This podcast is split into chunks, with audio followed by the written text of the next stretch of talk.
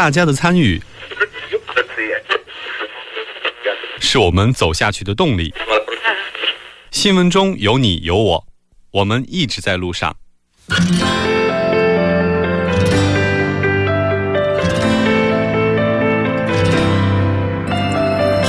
参与我们的节目，您可以通过手机短信的方式发送短信到井号一零一三，每条短信会收取五十韩元的通信费用，或者可以进入我们官方网站 三 w 点 t b s 点 s o u l 点 k r 进行留言。我们期待大家的参与。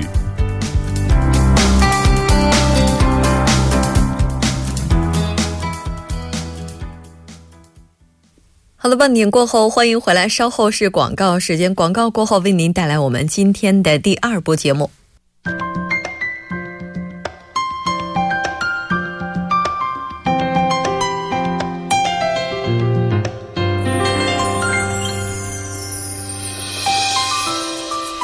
首尔新生活为您介绍首尔市面向在韩外国人推出的优惠政策开办的教育讲座举行的庆典。接下来马上进入我们今天的首尔新生活。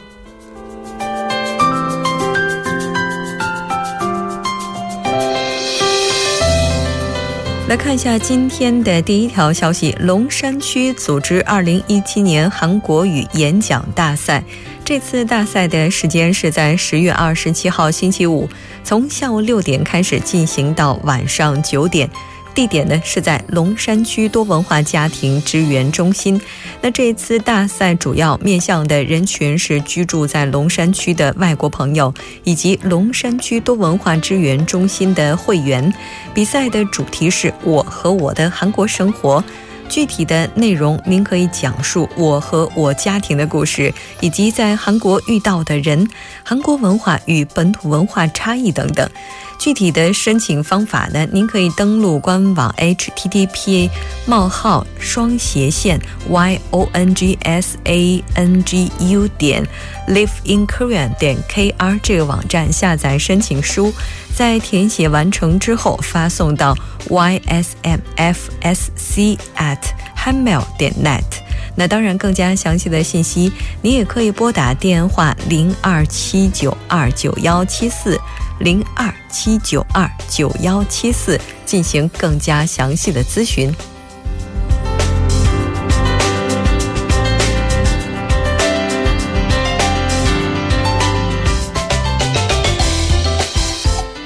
再来看一下今天的第二条消息，永登浦区多文化家庭支援中心呢将要组织双语教育活动，这次活动的时间是在十月二十八号星期六，从上午九点开始进行到十一点，内容呢就是双语教育。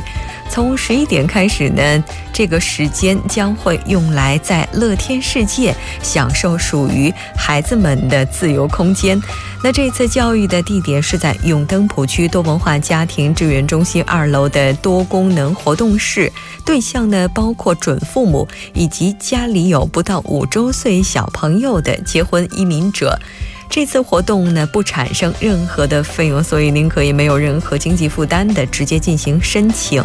申请的时间是从即日起开始进行到二十六号。当然如果您希望了解更加详细的信息，可以拨打电话零二八四六五四三二 零二八四六五四三二进行更加详细的咨询。当然您也可以直接拨打刚才的这部电话直接进行申请报名。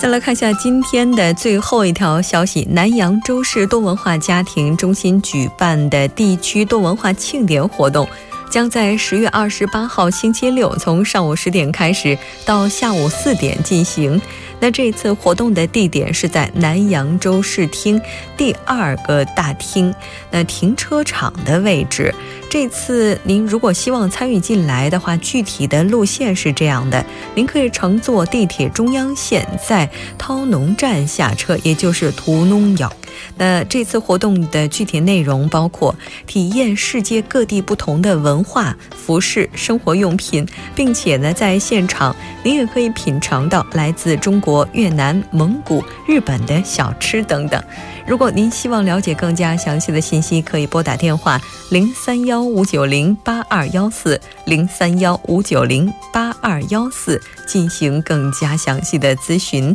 那当然以上就是我们今天的首尔新生活全 全部的内容了。 如果您希望了解更加详细的信息的话，也可以直接和我们进行沟通。 那当然希望这些信息能够带给大家的首尔生活更多帮助。 稍事休息，马上就要为您带来我们今天四周年的特辑电话系列采访。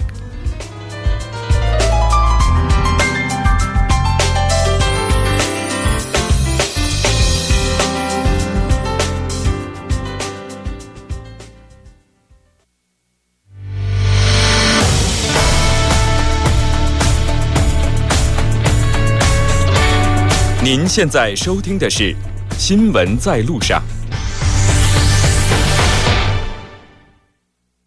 十月十四号 T B S E F M 即将迎来中文广播开播四周年， 为此我们特别准备了系列专题采访。 今天将带大家走入 中国八零九零后眼里的韩国社会综艺节目篇。 那接下来我们马上就要连线来自中国的综艺人冉高明，你好。 哎，好。 好，很高兴能够接到来自韩国的电话。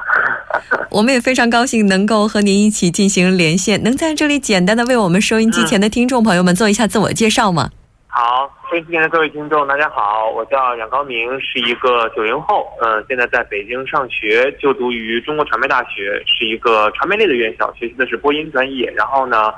我本身也是一个媒体从业者吧，但是虽然是学生，但是一直在进行工作，经常以一些 嗯， 算是录节目的节目的参与者吧，台前工作者，比如说录过一些呃我饰演说家在中国算一个电视里面比较嗯大型的演讲类的节目，在电视上啊，美丽俏佳人啊这种属于美妆类的生活服务类的节目，像网络上呢，比如说像奇葩说或者像大学生来了这种嗯更多服务于年轻化观众的节目，我都有幸参与过，所以嗯 还是比较开心。我们也非常开心能够在今天的特别节目当中邀请到您。其实提到您的名字的话，可能收音机前的一些中国朋友或者是关注中国这个综艺节目的韩国朋友应该是能够认得出来的。那想要了解一下您平常会关注韩国的综艺吗？ 呃，如果说特别关注到不太不太是，但是偶尔也会看一些，因为其实嗯作为做节目的人也要多看一看其他的呃比较有趣的节目，尤其是国外的节目，他们是一种什么样的模式，有的可借鉴。嗯，那您平常如果关注韩国综艺的话，主要关注的是哪种类型呢？ 嗯，其实真人秀更多一些吧，然后因为真人秀其实我觉得它 呃很大程度上来讲可以让我克服一定语言上的障碍，因为它有很多演的成分或者游戏的成分，它不需要说话或者不需要说我听不懂的话，我就能大概get到它到底是，嗯怎样的一个游戏规则，怎样的一种游戏模式，我能看到乐趣。但比如说你像谈话类的节目，对我们这种国外的观众，尤其我这种不懂韩语的观众来讲，可能就比较费劲吃力，也要看字幕这件事情。然后除了真人秀以外呢，可能 嗯关注一些唱歌类的节目，因为当时就是有一个那个韩国不是素人和明星一起唱歌的节目嘛，那个节目当时对我就是冲击还蛮大的，当时觉得哇还有这样的一档节目啊。哦，然后您的冲击是不是还在于啊原来素人也可以唱歌这么好听，这也是有可能的。 那您觉得就是韩国这些哦韩国这些综艺节目当中就比较值得学习的部分，您个人觉得应该是什么呢？ 嗯，我觉得有几个吧，就我觉得首先一个比较重要的就是觉得，呃，我也因为要做这个电台节目嘛，我也大概的了解了一下，就是韩国的这个综艺体系，我发不知道我了解的是否是正确且全面的， 嗯，我不知道我了解的是否是正确且全面的，就是说这个好像在韩国的综艺节目当中，编剧其实是一个非常重要的地位，他能够呃很明确很敏锐的洞察到这个明星的哪个个性是可以放大的，就是基于是他真人本人性格的基础上却能够在节目当中得到最大的放大，把他这个个人形象在节目当中能够特别鲜明的立住。我觉得这个是呃一个非常突出的优势，而且我也是听到很多人讲说，编辑在韩国的东西当中是一个非常高的地位，他们很重要。然后其实还有一个，我觉得是广告植入吧，我觉得广告植入。哦，广告植入。是我看韩国的综艺，我不知道是不是因为我不是本土人的关系，我看不到太多广告的这种痕迹。但是，嗯，其实在，在呃，我看过的就是我们这边的综艺，有一些可能其实广告植入还蛮多的。你就光这个节目的开始念这个口播，可能就要念很久，就巴拉巴拉巴拉巴拉巴拉，全都是感谢谁谁的赞助。对对对。然后这个不仅仅是，然后还有一个，我觉得可能是明星阵容上的搭配方面。就是其实呃，我对于韩国的明星体系不太了解，但是在中国其实很多真人秀是愿意请一些极其大牌的明星，也就是所谓的一线明星啊。呃但是其实在韩国的综艺我发现很多元，就是其实它并就是很多人是靠综艺火起来成为一线明星的，而在中国可能更多的是我作为一项综艺我要请一线明星来，我觉得这是顺序上的不同吧，我觉得没有好坏，它只是方式的不同。对，我觉得这个是这三个吧，是我觉得比较明显的区别。哦，这么看起来您还是对韩国综艺的了解比较深入的。那您觉得韩国综艺当中有没有一些、啊、不敢当有没有一些就您觉得如果要是改善就更好了的部分呢？我觉得就是中国的综艺节目无论是布景还是整体的，就是呃，就其实是除了明星个人以外的其他的外在环境，是有些大的综艺能看出来它是真的是花钱了，就是能够真实的感觉到他花了大价钱去做，就感觉很精良。但是我不知道韩国的东西可能是我看的比较少啊，就是呃相对来讲可能没有中国的看起来就是那么的投入的资金链强、嗯、就可能在成本上就就是鸡蛋里边挑骨头。对，我觉得都是成本上的差异。我觉得韩国的东西是不是成本相对来讲没有那么大的投入，嗯，他可能在内容上会投入更多的精力、嗯、这是有可能的。对对，我觉得这个是这个是一个选择的问题，就是同样的钱，我是选择在呃观感上，还是选择在内在上，这是一个选择的问题。那其实韩国综艺节目应该说在中国的人气也是比较旺的，现在的情况怎么样呢？我觉得在中国，嗯、呃，它一定是旺不过本土的综艺节目的人气的，因为毕竟是，嗯、呃，它算一个从国外流入进来的一种，呃，传播传播产品吧。嗯、呃，它在小众范围内肯定算是流行的，这个有点，我觉得。呃，类比有点像二次元文化，就是他有一群属于他的忠实的粉丝，但是如果说是很大众化的，我觉得应该不算是。嗯，在我们专业当中，一百个人里，真正非常了解韩国综艺，甚至说会追韩国综艺的人，其实也，我觉得也就是半数而已。在我们这个专业也只有半数，可能在大众当中，很多人是知道但不了解，就是知道韩国有很多综艺也很出名，因为其实中国有很多综艺是。嗯，从韩国买来的版权或者国外买来的版权，大家在看到这个节目的时候，比如说中国本土制作的呃《奔跑吧兄弟》的时候，就会知道说，哦，它是从韩国那边软买的 Running Man 的版权，那我是不是可以看一下韩国的 Running Man？ 大概是在这个程度，我觉得是在这个认知层面是大多数人都知道的。但是再往后，您要说的是特别了解和特别深入的，嗯，喜爱追捧，我觉得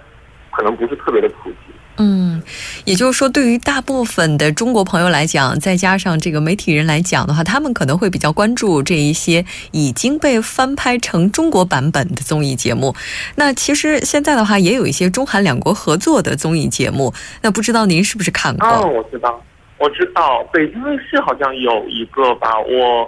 我记不清那个名字了，我我知道有很多其实是有中韩合作。那您觉得这种合作形式的综艺节目，它会不会更具有竞争力呢？我觉得一定是更具有竞争力的。就是，嗯、呃，单从韩国综艺来讲，韩国综艺进入中国，它不了解我们国家观众的收视心理，可能不了解我们的喜好，包括因为文化不同，那毕竟笑点肯定也很大程度不一样。中国中国人就是南北方的笑点都不同，更何况我们是两个国家之间的笑点的这个关系了。嗯，是的，没错。那如果有韩国的导演带着他们的呃思维和韩国的这种综艺节目的运作模式和中国的导演之间再去结合，那其实是一个更好的，我觉得是加分，就是一加一大于二的效果。嗯，是的。那如果未来要是有这样的机会的话，不知道您是不是愿意去尝试这种韩中两国合作的综艺节目，又或者是直接来到韩国，然后把您的这些笑点带过来呢？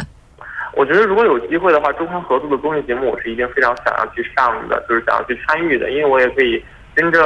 就是从一个观众的角度变成一个体验者，然后可能对我以后的工作也会有更多的益处。如果说真正去韩国工作的话，那可能这个想法最起码也要等我上完学再说吧。也就是说现在的话，您现阶段还是没有毕业对吗？对，因为我现在还在读研究生，然后所以可能没有办法长时间的离开我的学校。哦，是这样的，但是非常的厉害，因为在您读书期间就已经可以获得这样的社会认知度。那么我们相信未来一定能够在更多的作品当中看到您的身影。那我们马上也要迎来我们中文节目开播四周年了哈，今天能不能借这个机会，请您来送上一些祝福呢？嗯，可以的呀，当然没有问题的呀。那就在这里呢，呃，预祝我们这个韩国的华语广播 T B S 广播电台四周年生日快乐！然后呢，希望在以后的时间能有更多的在韩国的中国人听到 T B S 的声音，也希望能够嗯，在中国呢这个广播电台也能够逐渐的被更多的人发现了解。当然，未来我们也希望能够在现场看到您本人，好不好？好，可以，我也非常希望，对吧？我们期待能够擦出另外不一样的火花。好的，非常感谢您。嗯，好的。谢谢。好，再见。嗯，再见。稍后我们来关注一下这一时段的路况、交通以及天气信息。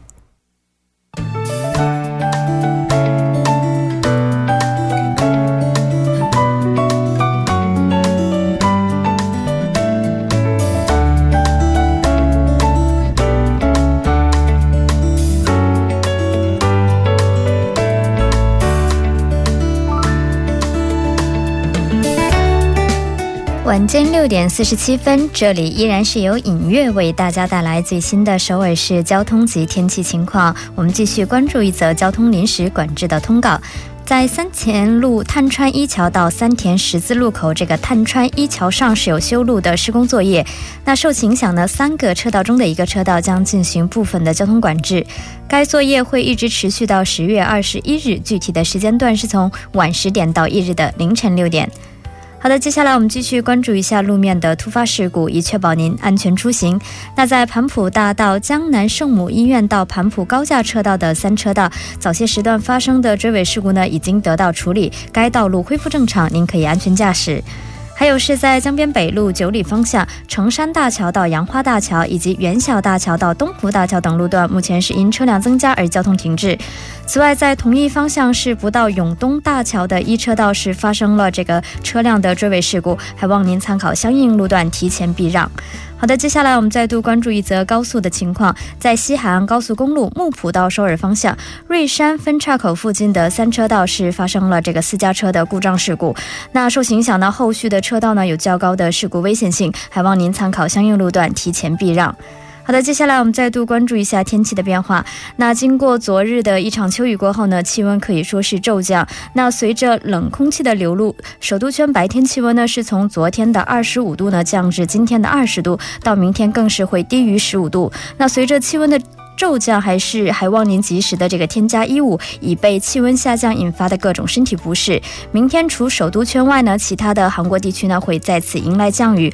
我们关注一下具体的播报情况。今天晚间至明天凌晨阴，最低气温零上十一度；明天白天多云，最高气温零上十四度。好的，以上就是这一时段的天气与路况信息，稍后我还会再回来。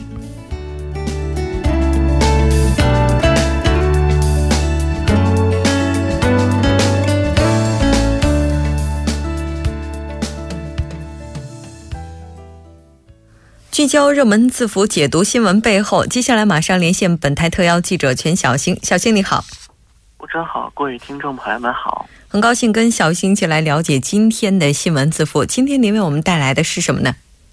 好的，那么今天我带来的新闻字符，相信对于中国和韩国两国民众来说都是一件比较重要的事情，叫做韩国新任驻华大使。嗯，是的。那根据我们了解，昨天呢，韩国的新任驻华大使也是走马上任了。来看一下相关的报道。好的，那么本月十日，也就是昨天上午，韩国新任的驻华大使卢英敏从韩国金浦机场搭乘班机前往中国北京。那么卢英敏作为文在寅政府任命的首任驻华大使，虽然对于现在来讲，中国的许多民众可能对于卢英敏这个名字还不是非常的熟悉。嗯，但这名新任驻华大使最近在韩国的一番表态，可以说是在两国都引起了千层浪。比如说，萨德的探测雷达可以覆盖中国的大部分领土，中方忧虑是理所当然。利买德的撤撤出和萨德没有关系，乐天其实在萨德风波前问题就不少等等。那么这都是卢英敏在九月二十九日的记者侃谈谈那个恳谈会上盘托出来的一些话。嗯，是的。那韩国政要人士是怎么样去评价他本人的呢？好的，那么此前在九月二十七日，前任的韩国驻华大使金章洙在结束两年半任期后回到韩国，在被问及对新任驻华大使卢英敏的期望时，金章洙表示，卢英敏比我有能力，对中国也有深深入的研究，一定能够胜任这份工作，并表示韩韩中两国关系已经触底，并期待新任的驻华大使出任后能够有所回升。嗯，是的，应该说在之前的话，这个名字在节目当中也出现过几次，但是卢英敏究竟何许人也？今天我们也来了解一下。好的，那么事实上，卢英敏在八月底被提名为新任的驻华大使，甚至早在六月份就已经有专家提出卢英敏将赴任驻华大使的可能性。那么此后在征得接受过也就是中国的同意程序之后，一直在为赴华履新做准备。可以说，卢英敏选择在这个时刻赴任驻华大使，是背负着非常重要的任务，可以说恢复两国之间现在不信任的一种关系。那么这从卢英敏在接受中国媒体采访时所引用的中国古诗白头搔更短，浑欲不胜簪，表达自己的复杂心境。对此，卢英敏解释，这首诗在表达了杜甫忧国忧民情怀的同时，也反映出他在逆境中对于未来和平和和未来和平安定生活的向往，而这恰恰与自己的心境相似。嗯，那他对于中国的态度目前是怎么样的呢？好的，那么事实上，卢英敏这个人，他在韩国一直被视为是总统文在寅的长期心腹。今年的八月，韩国总统青瓦台在宣布卢英敏的提名时也表示，卢英敏对于韩国新政府的外交政策和国际关系的方向有准确的把握，是合适的驻华大使人选。可以说，卢英敏他的一个青年时期并不顺，并不顺坦，并不是非常的顺坦。卢英敏因为参加了席卷韩国的劳工运动，那么并且身反对军政府的学生运动，可以说是经历了十四年的超长大学生涯，也坚定了卢英敏后来投身政治的一个决心。那么此后在卢武铉政府时期，卢卢英敏与实为卢武铉心腹智囊的文在寅产生了交集。那么两人相似的人生经历，也让文在寅和卢英敏有了一丝亲近感。那么在二零一二年文在寅首次参选总统时，卢英敏就出任了文在寅竞选团队的秘书市长，因此也被打上了文在寅心腹的这个标签。可然后在遇到重要疑难政务问题时，文在寅也曾对媒体公开表示，他都会与卢英敏议员单独商量。那么卢英敏的对华态度，我们也可以通过他的一些近期表态来做一些了解。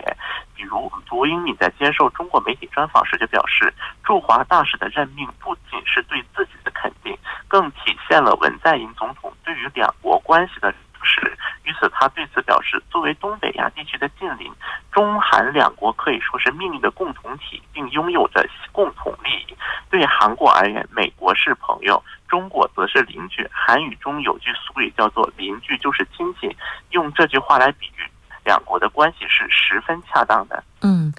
在中文当中也有远亲不如近邻这样的说法，应该说他本人对于中国文化也是有着独到见解的，这一点的话也是为他成为驻华大使加了不少的分。是的，那么除了是总统最信任的亲信这一因素之外，山山对中国文化有深入的了解，也为卢英敏成为驻华大使加了不少分。那么像刚才所提到的一样，专访开头，卢英敏便引用自己最喜欢的诗人杜甫的名作《春望》中的两句诗，向那个媒体表述他即将赴任驻华大使的复杂心情。那么，那么他在接受中国媒体采访时也同时表示，自己对于中国历史文化做了不少的功课，从政后也多次访问中国，他到访过中国的许多大城市，并亲眼见证了中国经济和社会的飞速发展。这，那么这。那么他也对于未来的两国关系抱有着比较积极的信念。嗯，是的。那昨天也是他的就职仪式，在就职仪式上他也发表了演说，我们来看一下这个情况包括哪些内容。好的，那么在本月十日，卢大使在到任那个驻华的韩国大使馆之后举办就任仪式并进行演讲，表示将为韩中两国建立战略合作伙伴关系，并且兼顾这一层友好关系做出努力。那么卢大使也表示，文在寅政府比过去任何一个政府都重视两国之间的关系，之后将就两国的元首所达成的一些协议，对两国关系的进一步推进以及两国的互相提升信任而做出应有的贡献。嗯，是的，没错。那我们也了解到，他其实在最后的时候也提到，只要功夫深，铁杵也能磨成针。那也表达了自己将会不畏任何的艰难险阻，将积极推进两国关系发展的一种决心。好的，非常感谢小星今天为我们带来的这期连线，我们下期节目再见。再见。那到这里，我们今天新闻在路上的第二部节目就是这些了，稍后我们在第三部以及第四部节目当中再见。